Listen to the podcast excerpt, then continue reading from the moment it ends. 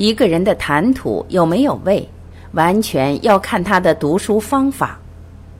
林语堂。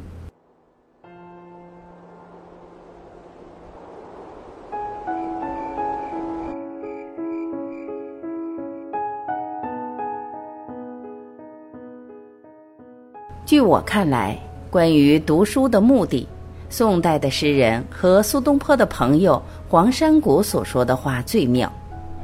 他说：“三日不读，便觉语言无味，面目可憎。”他的意思当然是说，读书使人得到一种优雅和风味，这就是读书的整个目的。而只有抱着这种目的的读书，才可以叫做艺术。人读书的目的，并不是要改进心智，因为当他开始想要改进心智的时候，一切读书的乐趣便丧失尽尽了。他对自己说：“我非读莎士比亚的作品不可，我非读索福克利的作品不可，我非读伊里奥特博士不可，使我能够成为有教育的人。我敢说，那个人永远不能成为有教育的人。他有一天晚上会强迫自己去读莎士比亚的《哈姆雷特》，独臂好像由一个噩梦中醒转来。”除了可以说他已经读过《哈姆雷特》之外，并没有得到什么益处。一个人如果抱着义务的意识去读书，便不了解读书的艺术。这种具有义务目的的读书法，和一个参议员在演讲之前阅读文件和报告是相同的。这不是读书，而是寻求业务上的报告和消息。所以，依黄山谷式的说法，那种以修养个人外表的优雅和谈吐的风味为目的的读书，才是唯一值得嘉许的读书法。这种外表的优雅，显然不是指身体上之美。黄氏所说的面目可憎，不是指身体上的丑陋。丑陋的脸孔有时也会有动人之美，而美丽的脸孔有时也会令人看来讨厌。我有一个中国朋友。头颅的形状像一颗炸弹，可是看到它却使人欢喜。据我在图画上所看见的西洋作家，脸孔最漂亮的当推吉斯透顿，他的髭须、眼镜、又粗又厚的眉毛和两眉间的皱纹合组而成一个恶魔似的容貌。我们只觉得那个头额中有许许多多的思念在转动着。随时会由那对古怪而锐利的眼睛里迸发出来，那就是皇室所谓美丽的脸孔，一个不是脂粉装扮起来的脸孔，而是纯然由思想的力量创造起来的脸孔。讲到谈吐的风味，那完全要看一个人读书的方法如何。一个人的谈吐有没有味，完全要看他的读书方法。如果读者获得书中的味，他便会在谈吐中把这种风味表现出来；如果他的谈吐中有风味，他在写作中也免不了会表现出风味来。所以，我认为风味或嗜好是阅读一切书籍的关键。这种嗜好跟对食物的嗜好一样，必然是有选择性的，属于个人的。吃一个人所喜欢吃的东西，终究是最合卫生的吃法。因为他知道吃这些东西在消化方面一定很顺利。读书跟吃东西一样，在一人吃来是补品，在他人吃来是毒质。教师不能以其所好强迫学生去读，父母也不能希望子女的嗜好和他们一样。如果读者对他所读的东西感不到趣味，那么所有的时间全都浪费了。园中郎曰：“所不好之书，可让他人读之。”所以，世间没有什么一个人必读之书，因为我们智能上的趣味像一棵树那样的生长着，或像河水那样的流着。只要有适当的树叶，树便会生长起来；只要泉中有新鲜的泉水涌出来，水便会流着。当水流碰到一个花岗岩时，它便由岩石的旁边绕过去。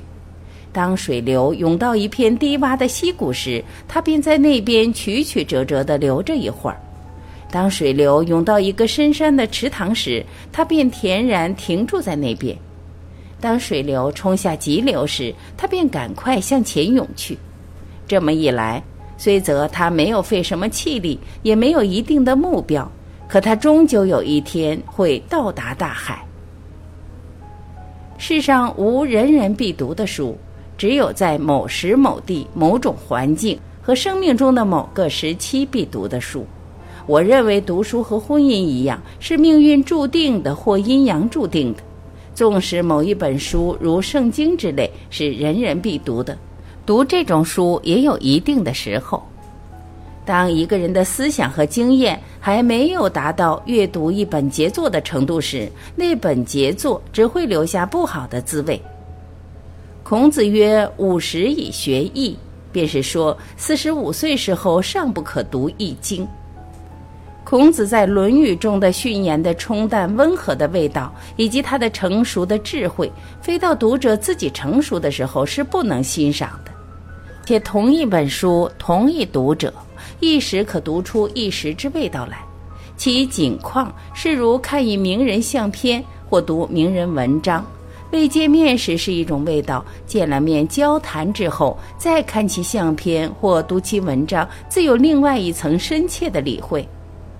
或是与其人绝交以后，看其照片、读其文章，亦另有一番味道。四十学艺是一种味道，到五十岁看过更多的人事变故的时候，再去学艺，又是一种味道。所以，一切好书重读起来，都可以获得益处和新乐趣。我在大学的时代被学校强迫去读《西行记》和亨利·埃什蒙。可是我在十余岁时候，虽能欣赏《西行记》的好处，亨利·埃什蒙的真滋味却完全体会不到。后来渐渐回想起来，才疑心该书中的风味一定比我当时所能欣赏的还要丰富得多。由是可知，读书有两方面：一是作者，一是读者。对于所得的实益，读者由他自己的见识和经验所贡献的分量，是和作者自己一样多的。宋儒程一川先生谈到孔子的《论语》时说：“读《论语》有读了全然无事者，有读了后其中得一两句习者，有读了后知好之者，有读了后只有不知手之舞之足之蹈之者。”我认为，一个人发现他最爱好的作家，乃是他的知识发展上最重要的事情。世间却有一些人的心灵是类似的。一个人必须在古今的作家中寻找一个心灵和他相似的作家，他只有这样才能够获得读书的真益处。一个人必须独立自主去寻出他的老师来。没有人知道谁是你最爱好的作家，也许甚至你自己也不知道。这跟一见倾心一样，人家不能叫读者去爱这个作家或那个作家。可是，当读者找到了他所爱好的作家时，他自己就本能的知道了。关于这种发现作家的事情，我们可以提出一些著名的例证。有许多学者似乎生活于不同的时代里，相距多年，然而他们思想的方法和他们的情感却那么相似，使人在一本书里读到他们的文字时，好像看见自己的肖像一样。以中国人的语法说来，我们说这些相似的心灵是同一条灵魂的化身。例如，有人说苏东坡是庄子或陶渊明转世的，袁中郎是苏东坡转世的。苏东坡说，当他第一次读庄子的文章时，他觉得他自从幼年时代起，似乎就一直在想着同样的事情，抱着同样的观念。当袁中郎有一晚在一本小诗集里发现一个名叫徐文长的同代无名作家时，他由床上跳起，向他的朋友呼叫起来。他的朋友开始拿那本诗集来读，也叫起来。于是两人叫复读，读复教，弄得他们的仆人疑惑不解。伊里奥特说，他第一次读到卢骚的作品时，好像受了电流的震击一样。尼采也有同样的感觉，可是叔本华是一个乖张易怒的老师，而尼采是一个脾气暴躁的弟子，所以这个弟子后来反叛老师是很自然的事情。只有这种读书方法，只有这种发现自己所爱好的作家的读书方法，才有益处可言。像一个男子和他的情人一见倾心一样，什么都没有问题了。他的高度、他的脸孔、他的头发的颜色、他的声调和他的言笑都是恰到好处的。一个青年认识这个作家是不必经他的教师的指导的，这个作家是恰合他的心意的，他的风格、他的趣味、他的观念、他的思想方法都是恰到好处的。于是读者开始把这个作家所写的东西全都拿来读了，因为他们之间有一种心灵上的联系，所以他把什么东西都吸收进去，毫不费力地消化了。这个作家自会有魔力吸引他，而他也乐自为所吸。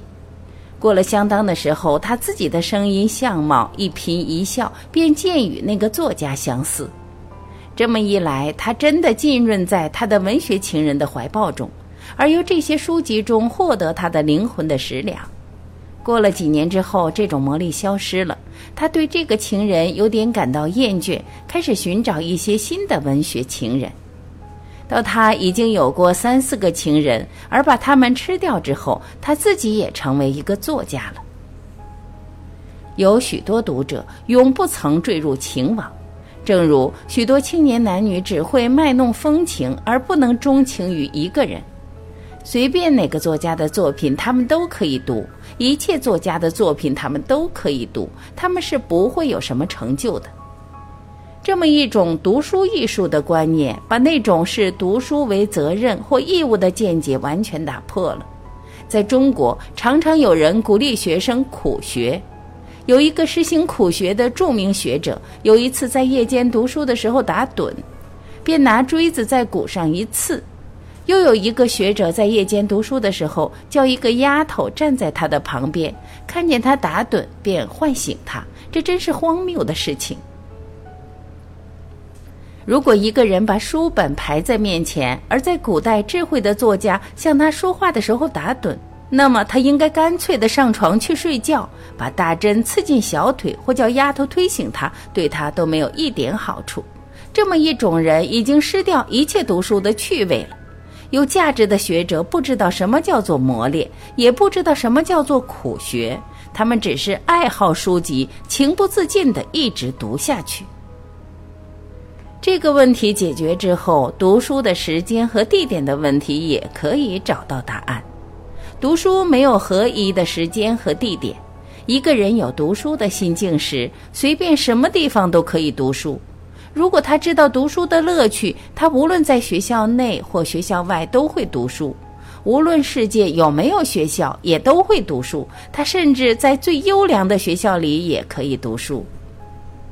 曾国藩在一封家书中谈到他的四弟你入京读较好的学校时说：“苟能发奋自立，则家属可读书；及旷野之地、热闹之场，亦可读书。”父心莫使皆可读书，苟不能发奋自立，则家属不宜读书；及清净之乡、神仙之境，皆不能读书。有些人在要读书的时候，在书台前装腔作势，埋怨说他们读不下去，因为房间太冷、板凳太硬或光线太强。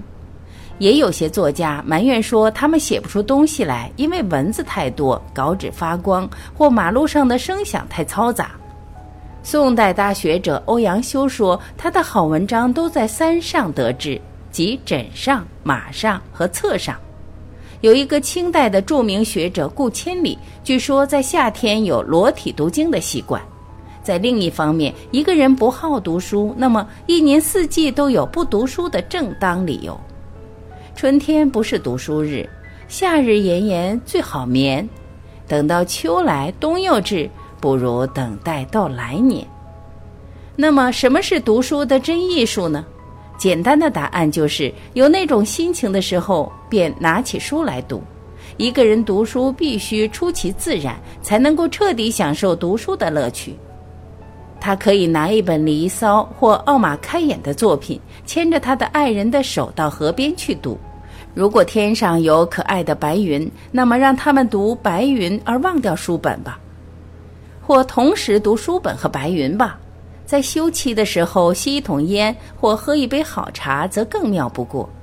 或许在一个雪夜，坐在炉前，炉上的水壶铿铿作响。身边放一个淡巴菇，一个人拿了十数本哲学、经济学、诗歌、传记的书堆在长椅上，然后闲逸地拿起几本来翻一翻，找到一本爱读的书时，便轻轻点起烟来吸着。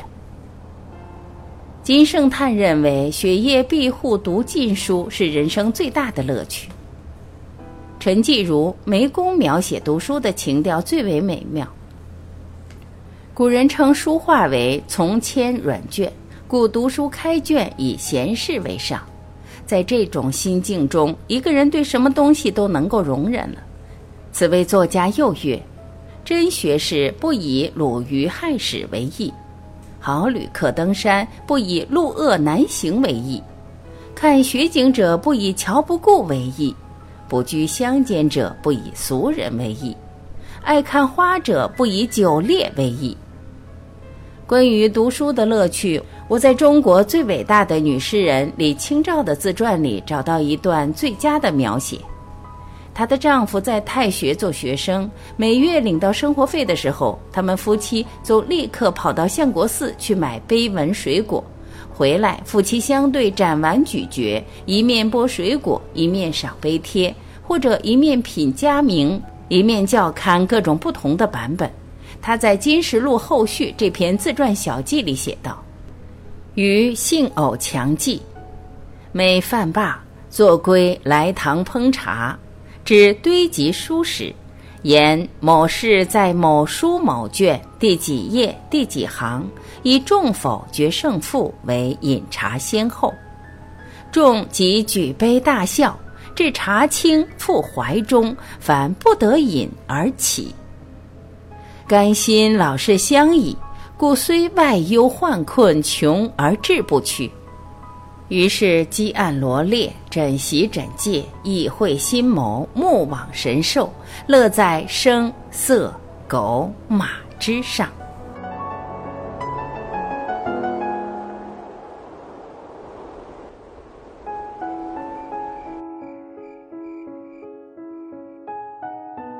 感谢聆听，我是晚琪，我们明天再会。